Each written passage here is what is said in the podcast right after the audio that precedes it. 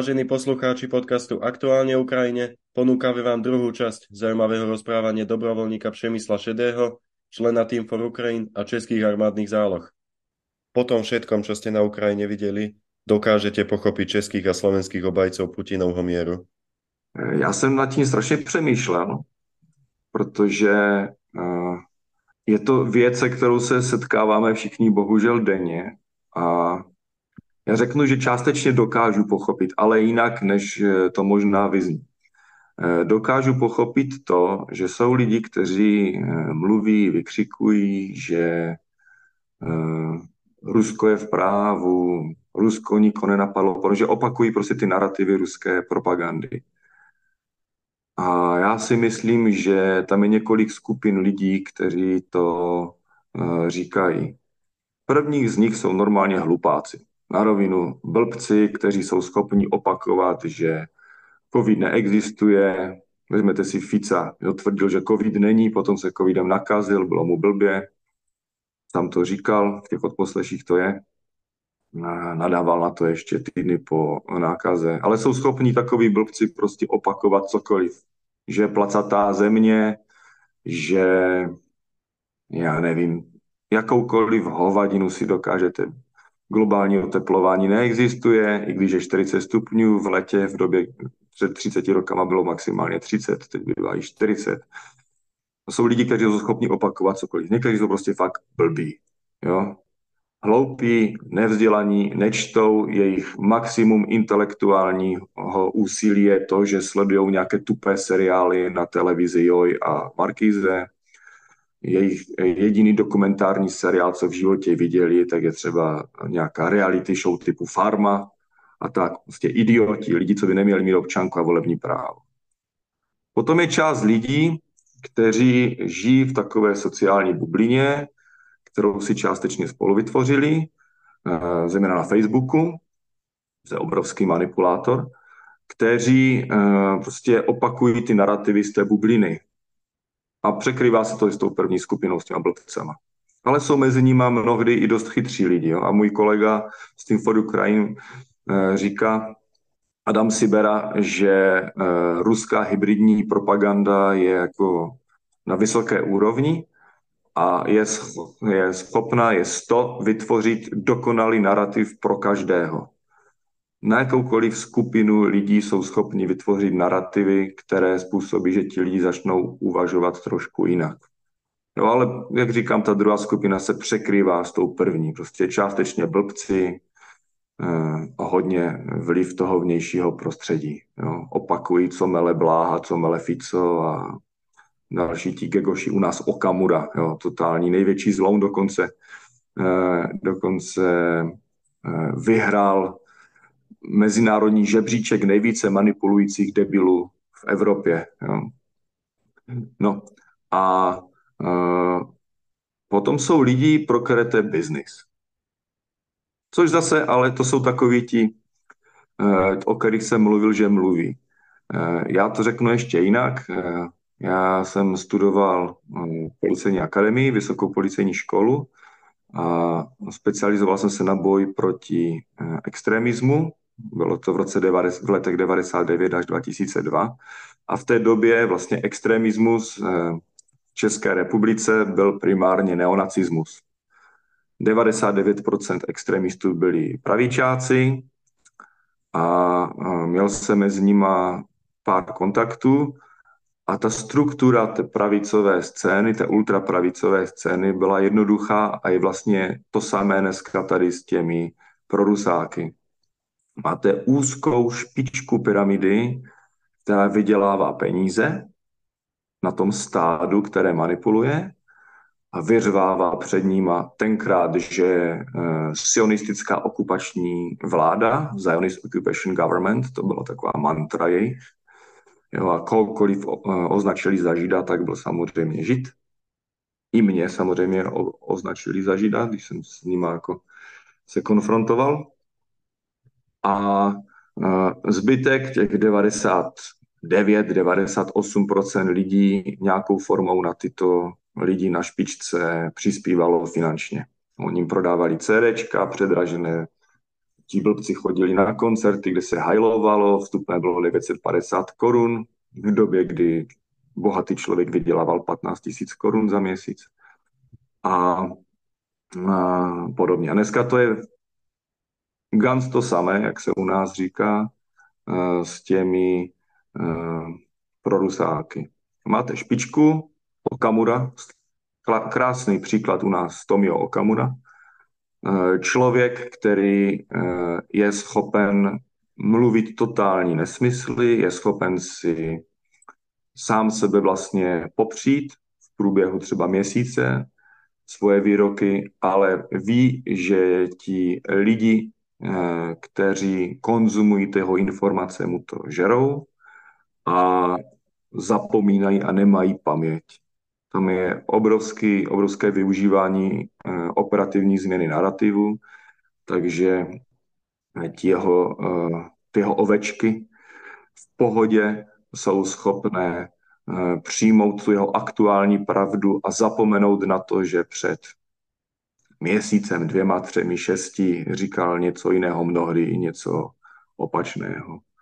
Eh, na Slovensku, co jsem se tak díval, tak je to to samé, bohužel ještě v mnohem větší míře, že právě ti manipulátoři, zejména typu Fica, člověka, který má být propojený s organizovaným zločinem, který je propojený s lidmi, kteří zavraždili eh, Kuciaka, tak eh, najednou se pasuje do role spasitele Slovenska. Jako na rovinu, co to je. Jako Robert Fico, pro mě to je zločinec. Pro mě to je zločinec. I kdyby nespáchal, nenaplnil žádnou skutkovou postatu, tak je to zločinec, protože eh, Slovensko pod jeho velením, pod jeho vedením, na které on se neskutečně třepe, tak eh, akorát bude utíkat ze západu a z toho, eh, z těch vymožeností, co ten západní typ postsocialismu přináší dnešním důchodcům a blízkým důchodcům a bude se blížit víc a víc Rusku, kde eh, lidi žijí pod hranicí chudoby. Já jsem v Rusku byl osobně před několika lety a s výjimkou hlavních měst, že ono jsou, tam jsou de facto dvě hlavní města, Petrohrad na letišti označený jako Leningrad a e, Moskva, tak tyto dvě města vysávají zbytek e, Ruské federace a na těch e, vesnicích, v těch městečkách, co jsou po Rusku rozeseta zejména za Uralem, tak ti lidi žijou v podmínkách, že i cigáni v těch osadách na východě Slovenska žijou mnohdy lépe. To si nedovede člověk, co tam nebyl představit, jaký tam je prostě bordel a zmar. I na tom východě Slovenska jsou asfaltové cesty v těch cigánských osadách. V tom východním Rusku ne.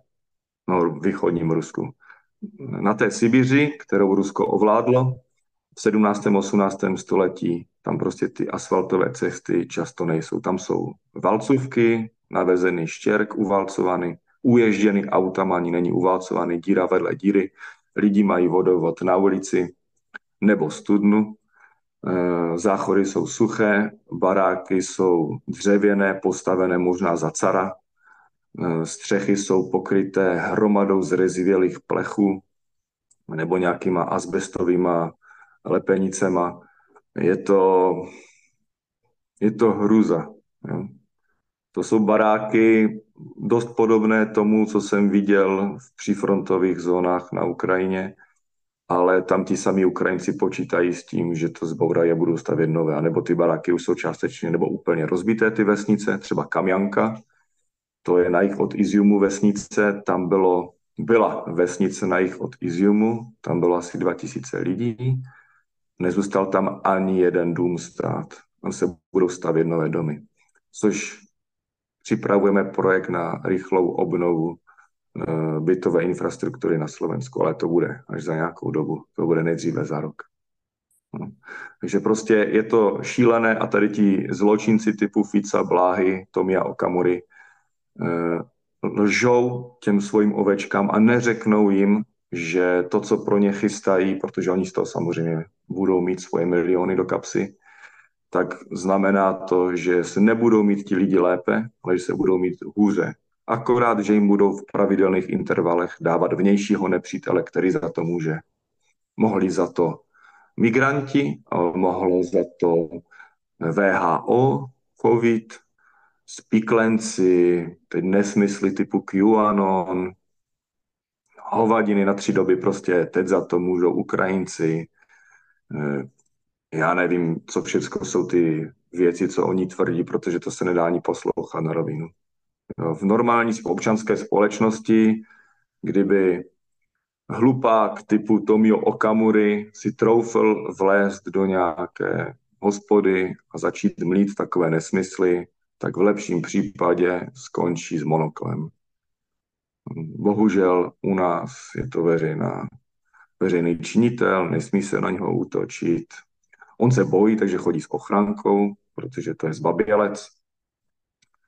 A, a tak dále, a tak dále. No, takže chápu motivaci lidí, kteří na tom vydělávají. Ta motivace je zisk, touha pomoci, touha po penězích. Chápu motivaci blbečku, to je prostě demence na tři doby. Jo?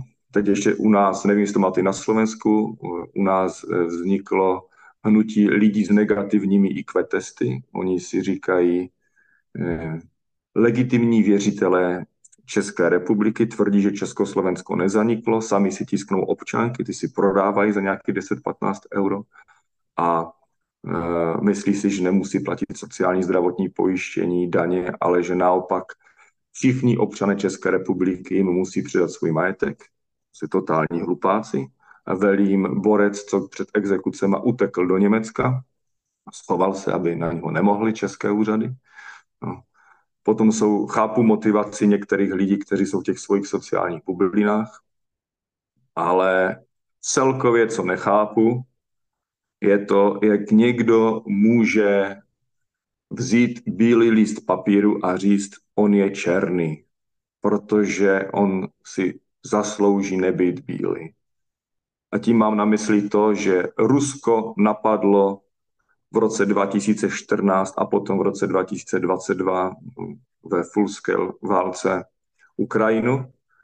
A spousta lidí z těch tří skupin, co jsem zmiňoval, má tu drzost tvrdit, že Ukrajina napadla Rusko, že Ukrajina si zasloužila, aby Rusko napadlo a že zločiny, které Rusové dělají a kterými se chlubí v novinách, kterými se chlubí v televizi, takže způsobili Ukrajinci. To nechápu. Na rovinu to nechápu a taky nechápu další věc. Naše země zažili rok 1938 a 39 a rok 1968.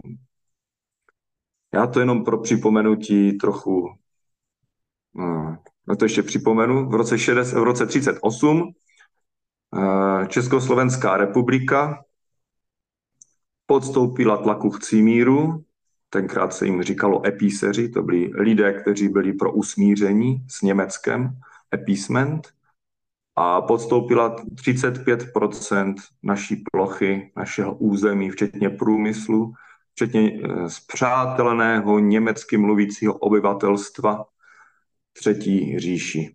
Chvilku potom byla vídeňská arbitráž, v rámci které Československo podstoupilo Těšínsko eh, s polským mluvící, s přátelenou menšinou Polsku a Jižní Slovensko se spřáteleným mluvící maďarskou menšinou Maďarsku. Ti cimíři asi chcou na základě toho práva na sebe určení, které ale je určeno primárně pro Rusy v jejich očích, to, aby, aby Rusko si vzalo část Ukrajiny, kde se mluví rusky, tím pádem Orbán a Maďarsko si vezme asi dvě třetiny nebo třetinu toho, co nazývá Horní Uhry. Takže hm, nevím, nové zámky a podobně, zvolen, kde byla v roce 1919 bitva, tak to bude asi znovu jako maďarské severní Polsko, ale teda Polsko si vezme část severního Slovenska, aby to bylo spravedlivé. Nevím, asi to vidí takhle, jo, ale jestli eh, souhlasí s tím, aby Rusko si vzalo kus východní Ukrajiny, tak ať rovnou začnou řešit, které města a vesnice slovenské půjdou do Maďarska. Ať se s tím jako netají, ať se ví prostě třeba, kdo se chce přestěhovat, že tam nechce být v Maďarsku, no nechce být v Orbánově Maďarsku, ať se přestěhuje více na sever. Jo? ale zase ať to nepřehání, aby se nedostal třeba do Polska, protože třeba se nedomluví polsky. A spousta Slováků nerozumí polsky, jsem zjistil. Tak ať to řeknou. Jo. Protože jestli chcou něco dělat, a to dělají pořádně, sami pořád mluví o tom, že se to musí dělat pořádně, ne polovičatě, tak ať řeknou, jo, tato vesnice ještě bude prostě slovenská a tato už bude maďarská. A nebo komáru, že jo, komárno komárom, jak je ten vtip. Tady těm lidem prostě nerozumím na rovinu. A musím říct, že už mě ani nebaví po těch měsících se s nima nějak jako bavit. Ve stylu vysvětlit jim to. Ti lidi jsou mimo na rovinu. Ale ať řeknou, jestli chcou být v Maďarsku, protože horní Uhry, protože východní Ukrajina má být ruská a tak dále a tak dále.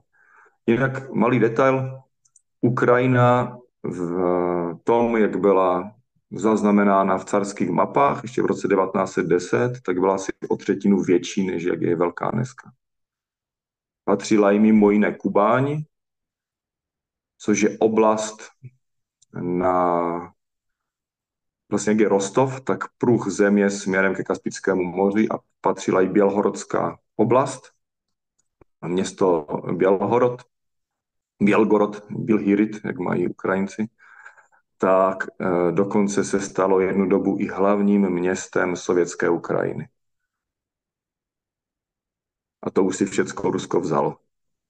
Tím, že v hladomorech v roce 22, 23, 31 až 34 a v roce 46, 47 zavraždilo cíleně kolem 9 milionů Ukrajinců. Takže na rovinu části těch lidí rozumím tím, že jsou prostě nastaveni tím, že mají prostě nízké IQ a podobně, ale většině těch lidí nerozumím tím, že popírají realitu. Pro mě jsou to zrádci. Na rovinu. Nevidím rozdíl mezi kolaborantem z let 39-45 a těmi lidi, lidmi, co tvrdí, že Rusko si zaslouží tady to dneska. Pro mě to jsou zrádci a mají na rukou krev. Ti lidi mají na rukou krev. Krev dětí, které jsou zavražděné a vražděné každý den při náletech a při raketových útocích Ruska na Ukrajinu. Žen, které tam umírají taky, těch zraněných, co tam jsou, a těch vojáků, co tam bohužel musí bojovat, i když by radši dělali něco úplně jiného.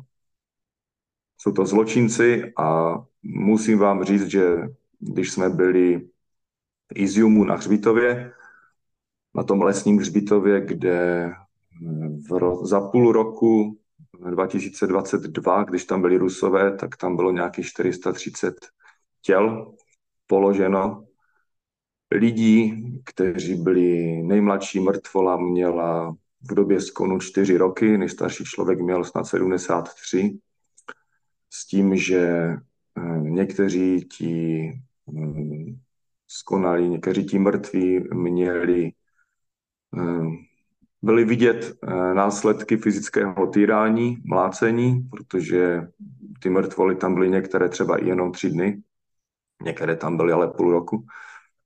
Byly tam mrtvoly starých lidí, pohřbené v inkontinenčních plenách, protože někde prostě leželi v domě, ale eh, ruská kontrarozvědka odvedla lidi, kteří se o ně starali, protože to byli třeba policajti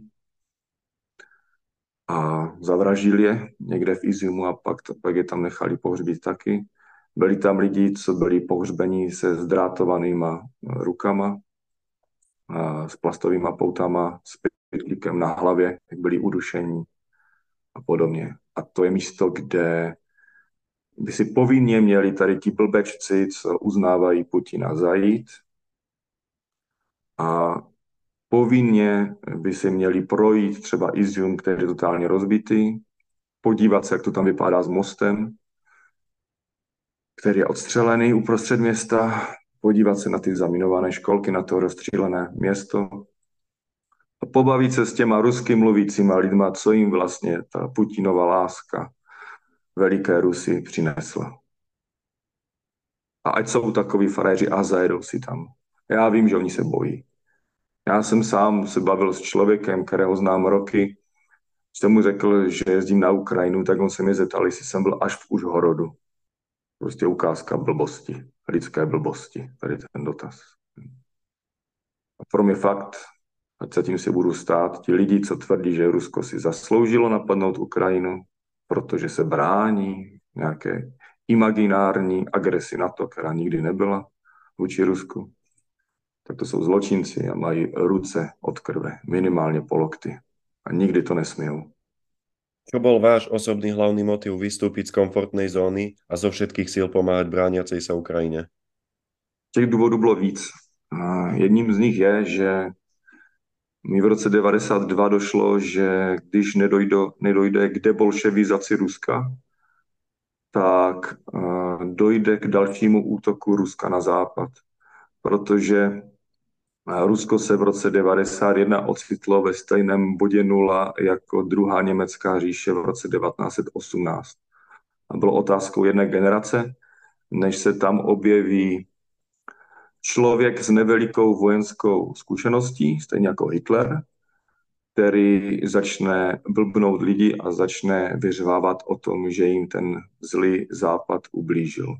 No a v roce 2008 k tomu došlo, první agrese nejdřív proti Gruzii, v roce 2014 proti Ukrajině a ta analogie s těmi 30. lety je bohužel velice silná. Kdyby se Československo postavilo na odpor v roce 38 a Beneš eh, neporušil zákony a nezradil naši zemi, tak by Hitler nedostal výzbroj pro 40 divizí a nemohl zautočit potom na Polsko a na Francii. Pokud by padla Ukrajina bez většího odporu, tak by Putin získal ukrajinský zbrojní eh, průmysl a výzbroj pro nějakých 20 brigád, eh, ať už tankových nebo mechanizovaných, plus raketové, eh, raketové vojsko a druhá největší, druhý největší komplex protivzdušné obrany v Evropě hned po Rusku. A pak by byl 100 zautočí normálně na západ. Ten jízdní řád byl i několikrát eh, sdělený v ruských sdělovacích prostředcích, oni s tím chlubili, eh, že oni měli v úkolu, eh, nebo měli za cíl porobit si Ukrajinu, porobit si Moldávii, která prakticky nemá armádu, potom po Baltí, které by se velice obtížně bránilo kvůli suvalskému regionu, a pak Polsko a my. A ta válka by byla neskonale horší, než to, co vidíme dnes. S tím, že já nechci, aby moje děti vyrůstaly s tím, že se tady střílí, bombarduje. A řekl jsem si, že Ukrajinci prokázali během těch prvních týdnů víc odvahy a víc vojenského umu, než jim kdokoliv na západě přikládal. A stojí za to je podporovat a na rovinu budu radši, když se bude bojovat někde jinde, na východní Ukrajině, v západním evropském Rusku, kam ta válka stejně jednoho dne dorazí, než aby se bojovalo na Slovensku, v Polsku, v Česku, u nás. To je můj jako, ono to zní škaredě, to jako můj takový egoistický, egoistická, egoistický důvod, ale to byl jakoby začátek té pomoci, nebo když jsem chtěl jít pomoct. A e, druhé bylo, že když jsem třeba viděl fotky z, z, z Buči v březnu loňského roku, tak byl jsem konfrontován s tím neobolševickým zlem absolutní podobě, tak e, tady to egoistické se přetavilo, že je prostě třeba pomáhat jakkoliv v boji proti tomu ultimátnímu zlu, což Rusko je. Už teď to je čistě o tom, že prostě udělám, co bude v mých silách, aby se obnovila Ukrajina, aby se pomohlo těm lidem a aby mm, se tady tím to Rusko co nejvíce oslabilo a to zlo bylo udoláno. Je to úkol naší generace pro naše děti jinak. Souhlasíte, že Ukrajinci bojují s našou pomocou aj za našu slobodnou budoucnost? Jo, přesně tak. Pokud nebude Rusko poraženo pořádně, eh, a pořádně eh, nebude, když bude nějaký ve stylu postoupíme o 100 kilometrů, dohodneme se s nima, to je jenom operační pauza pro Rusko, oni to tak vidí, oni to tak vždycky viděli. Už od roku 1921. Tak přijde další válka a ta válka bude horší, protože oni se poučí z těch chyb, co, děla, co udělali a co dělají dnes a budou připraveni na tu další válku. Rusko od roku 1613 jenom územně rostlo. A mm, původní ruské knížectví rostlo rychlostí jednoho území Slovenska ročně po dalších nějakých 150 let. A oni neuvažují v konturách toho, že tady jsou mezinárodně dané hranice a ty mezinárodně dané hranice jsou nepřekročitelné. Oni sami prohlásili ústy jejich Führera, že Rusko samo neví, kde končí a o tom, kde končí, rozhoduje samo. A to znamená, že oni nemají problém s tím psychicky eh, včlenit do svého území, a to mi říkali, když jsem byl v tom Rusku, Slovenskou republiku, Českou republiku, a potom tady vládnout po svojemu. A to vládnout po svému, to by si měli ti dezoláti jako uvědomit, je o tom, že oni vůbec nevidí problém v tom zlikvidovat inteligenci, ale třeba taky povraždit všechny policajty, kteří se nachází na tom území okupovaném, to, co se stalo vlastně na té východní Ukrajině. Všechny, co bývali v armádě, a že to jsou všechno potenciální nepřátelé a provést eh, velice jenom v trošku jiné eh, míře to, co třeba zažilo po Baltí v roce 1939 a potom v roce 1944, tu sovětizaci. Sovětizace je de facto uh, rusifikace na bolševický způsob. To znamená etnické čistky, eh, likvidace inteligence, likvidace lidí, co něco umí, likvidace lidí, co by byť i drobností se mohli postavit na odpor tomu režimu. Oni, vezměte si, že Rusové jsou země, která je neskutečně chudá, co se týče života, majetkového života těch obyčejných obyvatel. A přitom to je největší Kuwait na světě. Oni mají všecko. Ale nejsou schopni fungovat tak, že by zvelebovali tu svoji zemi, jsou schopni fungovat pouze jako Čingis Khan, nějakém tom 10. 11. století. To znamená územní expanze, porobování, vraždění a krádeže. Nic víc. A čím víc my budeme pomáhat Ukrajině, jakkoliv, mm, sbíráním obvazu a posíláním na východ, sbíráním a podporou projektů typu Božina, odminování, sbíráním třeba potravinové pomoci, hygienických balíčků, všecko, co vás napadne, školní pomůcky, kompenzační pomůcky pro zraněné a postižené, tak tím víc děláme i sami pro sebe. Každá kapka ukrajinské krve se vyrovná litru potu na západě. A myslím si, že fakt jako pot má šetřit krev. Takže my musíme udělat, co je v našich silách pro to a pro naše děti, abychom dokázali pomoct těm, co za nás umírají a přichází o ruce, o zrak. Čo hovoríte na to, že Ukrajincom sa podarilo obdivuhodne zastaviť šialenú inváziu ríše zla? Jednoduše, viděl jste film Neznámý voják finský? Aspoň jednu z jeho verzí, on je natočený třikrát. To je knížka z roku 55 a tam je věta, že jeden finský voják vydá za deset sovětských. Pak je dovětek, ale co se stane, když přijde jedenáctý? A to se stalo přesně na Ukrajině. Ukrajinci byli silně motivovaní tím, že nechtěli dopustit to, co se dělo v roce 2014. Nechtěli, aby na Ukrajině znovu uh, jim někdo ukradl část toho území a oni to museli horko těžko dobývat. A uh, chtěli žít svobodně v zemi, kde je demokracie. Rusové na základě šílených informací FSB, rozvědky, si mysleli, že to je lež. Eh, pan Medvědčuk, ruský krtek v ukrajinském parlamentu, tak pomáhal přesvědčovat Putina o tom, že Ukrajinci vlastně touží potom dostat se do bratrského svazku ruských národů. A eh, ti lidi, kteří zažili první nebo druhý Majdan, Ukrajinci, kteří zažili to, když na ně eh, podle informací, které jsou k dispozici, pravděpodobně i ruští snajpři stříleli do toho náměstí, tak už prostě nechtěli zažívat tady to. Oni chtějí žít v normální zemi, kde jsou normální cesty, kde není extrémně vysoká korupce. Na Ukrajině je vysoká korupce, ale snižuje se rok od roku chtěli žít normálně, chtěli cestovat po celém světě jako svobodní lidé a ne jako nějací otroci.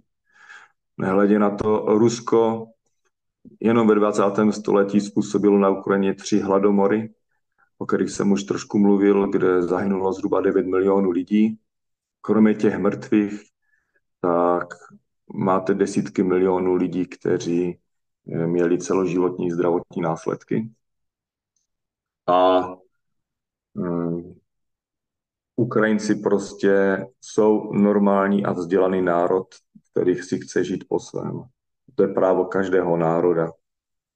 Tak nevidím uh, vůbec, nebo nedivím se tomu, že se v nich našla taková motivace, že uh, ať už vojáci z povolání, ale hlavně ti chlapi z terobrony, ti mobilizovaní a dobrovolníci z dobrobatu, z dobrovolnických batalionů se sebrali a toho 21. večer šli na pozice a 22. ráno začali vlastně zachytávat jako vojska krytu ten první nápor. Ono spíš bylo s podivem, že Rusové si vůbec něco takového dovolili. Že ta fronta eh, měla nějakých 1000-1500 eh, kilometrů délku Rusové tam poslali jenom 200 tisíc eh, kusů vojenského personálu, což je vzhledem k ruské logistice cca 80 tisíc bojujících. To je strašně málo. 22. června 1941, když Hitler napadl Sovětský svaz, tak měl 3,5 milionu mužů na 1100 kilometrů fronty, plus minus. Putin poslal 200 tisíc slušně řečeno hloupost. Z vojenského hlediska hloupost. Ale tam jde vidět, že Putin je ještě horší eh, vojenský strateg než Hitler. Hitler měl aspoň nějakou vojenskou zkušenost, byť byl svobodník. Putin byl kapitán u KGB. Kapitán u KGB je základní vojenská hodnost, nebo základní hodnost. To znamená uh, prakticky jak vojín. Ještě byl na pozici eh, v Drážďanech, to znamená, nebyl ani v západním Německu, tam, kde se strašně chtěl dostat. Nebyl ani v Berlíně, ale byl v Drážďanech, kde prostě sepisoval udání, kdy soused na souseda něco řekl. Angličani proto mají krásný výraz loser. Takže to nedal. Takže Ukrajinci eh, v mnoha směrech měli velké štěstí, že Rusové se připravili na tu invazi jako jenom na okupaci. Dokonce i Československo bylo okupováno přes více jak půl milionem vojáků. A oni chtěli Ukrajinu, která je násobně větší, okupovat dvěma tisíci vojáky. To je naivita, slušně řečeno. Z vojenského hlediska naivita. A pominu to, že, že ruská rozvědka vlastně zatajila před tím vedením to, eh, jak je ukrajinská, no, ukrajinská společnost eh, vnitřně motivovaná a jak se chystá. Eh, jinak v lednu a v únoru to loňského roku, tak jsem se díval na obsah army shopů, co znám ukrajinských, a to jsou jako veliké army shopy, třeba militarist. A od začátku února tam nebylo možné koupit helmu, od začátku února nebylo možné koupit eh, plate carrier, eh, balistiku na tělo, eh, vymizely uniformy v multikamu a v ukrajinských eh, v ukrajinském pixelu a prakticky bylo jasné, že ta společnost se opravdu chystá na invazi, na obranu proti té invazi. Ale Putin nemá internet, on si možná tak čte nějaké ty ruské klasiky, imperiální literatury, tak ho to nenapadlo. Že Ukrajinci dokázali skoro nemyslitelné i s těmi omezenými prostředky a s těmi strategickými chybami, kterých se vrchní velení hlavně Zelensky dopustili, že si nepři, nepřipouštěli do poslední chvíle, že vojska na sever od Kieva jsou určená k dobytí a okupaci Kieva. A mm, chyba k chybičce tření úsilí e, terobrony u hostomelského letiště e, speciál, nebo vojska speciálních operací, která zlikvidovala VDV u hostomelu a dělostřelectvo jedno k druhému a podařilo se jim udělat to, co už se asi nepovede nikomu, protože všechny další útočící síly se budou snažit poučit tady z těch chyb. Nebyt té zrady na Perekopské ší, na ukrajinské straně, tak by ani Jižní Ukrajina dneska nebyla tak silně okupována a tak do takové hloubky operační okupována eh, ruskými vojsky. Že asi tak.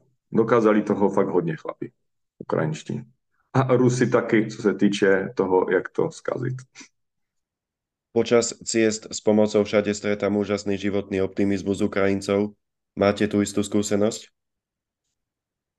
Uh, ano, ale už jsem se potkal s tím, že jsou taky unavení z té války. Jo. Ale to je fakt jako jedno, dvě, tři procenta. 95, 97%, 99% lidí na Ukrajině uh, jsou Říct, že jsou rádi, že jim člověk veze nějakou pomoc, je slabé slovo. Oni jsou fakt jako velmi rádi, protože oni ví, že my jim vezeme pomoc, oni ví, že na to nejsou sami. Tam ani tak nejde o to, že se jim veze v úvozovkách nějaká pomoc, ale jde o to, že oni vidí, že jim pomáhá část světa a uh, oni ví, že bojují za spravedlivou věc. A taky ví, že s ekonomickou uh, silou uh, NATO, zejména pak USA, jsou sto schopni tu ruskou hydru po té hlavě seknout a zabránit v tomu, aby narostla další hlava.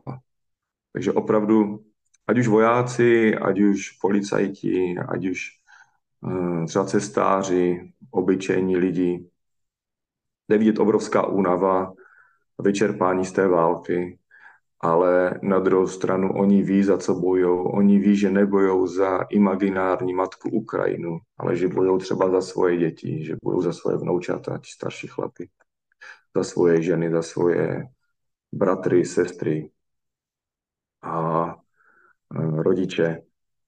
A takovou motivaci nemůžete zlomit. Jak chcete, jak chcete přimět k kapitulaci eh, chlapa, který má doma dvě, tři děti. To nejde. Když mu na ty děti střílíte. Ten chlap, pokud je chlap, tak prostě bude proti vám bojovat, dokud bude dýchat.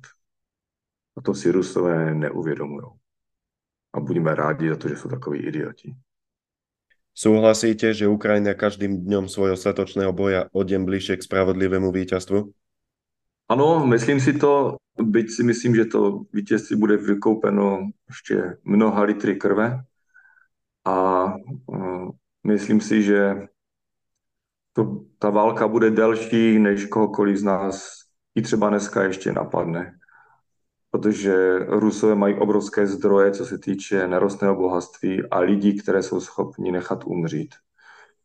Ale Ukrajina zvítězí. A to říkám jako s notnou dávkou optimismu a zároveň skepse, eh, protože jsou tlaky ze západu, jsou tlaky z různých stran, pojďme se nějak dohodnout, ale to nejde. Jo, a jak jsem říkal, když máte chlapa, který, kterému ohrožuje ruské nebezpečí rodinu, tak on prostě do posledního dechu bude tu spoušť mačkat, bude ty náboje nosit a bude to dělo nabíjet a střílet s ním. Takže ano. Ďakujem vám za zaujímavý rozhovor. Do počutia na budúce. Sláva Ukrajine. Sláva Ukrajine, herojám slava. Mějte se krásně.